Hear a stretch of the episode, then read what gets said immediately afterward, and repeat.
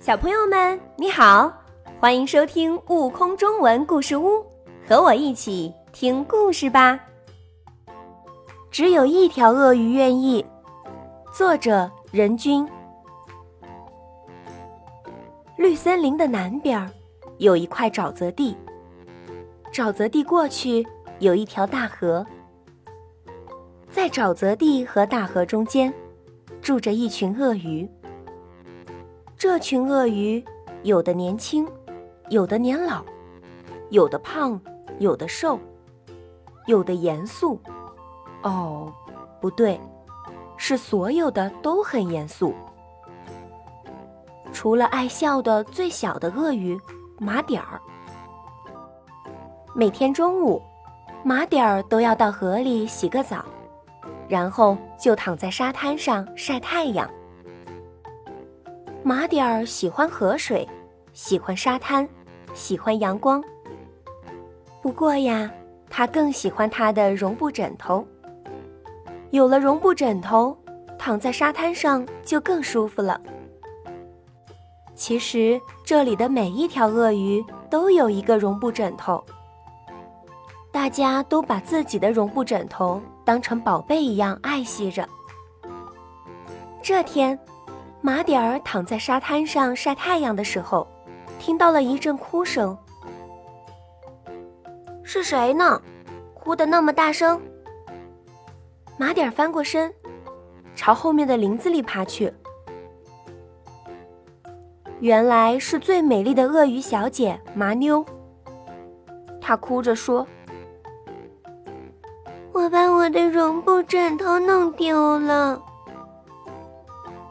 这样呀，我去帮你找吧。马点儿想了一下，说：“现在你想不想用我的绒布枕头睡个午觉呢？”你真的愿意？当然愿意，只要你不再哭鼻子就好了。马点儿笑着说。后来，马点儿和麻妞一起找到了绒布枕头，他们也成了最好的朋友。雨季的时候，鳄鱼们会举办一个盛大的聚会，还会有文艺汇演。这是一个传统，所有的鳄鱼都要表演节目。不管你是年轻还是年老，不管你是胖还是瘦，不管你平时有多严肃，今年的雨季就要到来了。可还有一件头疼的事情没有解决。演出的剧本里设置了一个重要的角色——小丑，可没有一条鳄鱼愿意来演这个角色。要穿破布条编成的外套呢，太难看了。要戴尖尖的帽子呢，好滑稽啊！咦，要被画上大花脸呢？大家看见了不哈哈大笑才怪嘞！鳄鱼们叽叽喳喳的讨论着。小丑真的会让大家哈哈大笑吗？马点儿仰着他的小脑袋问：“这会让你们开心吗？”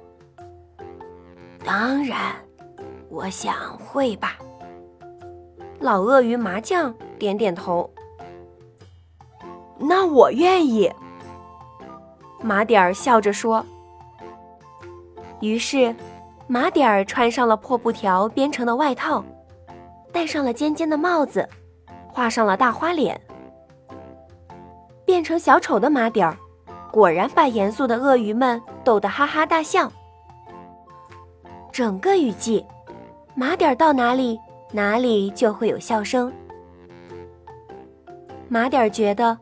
做一个小丑，也是一件挺有意义的事情呢。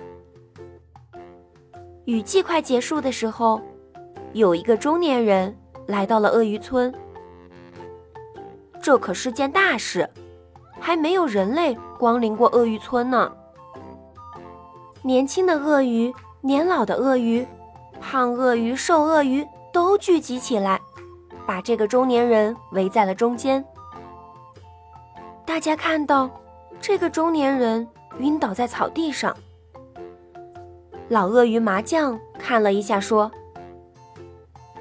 他受伤了，这种伤啊，只有绿森林北边的黄草药可以医治。你们谁愿意去采回来呢？”去绿森林的北边，路程并不远。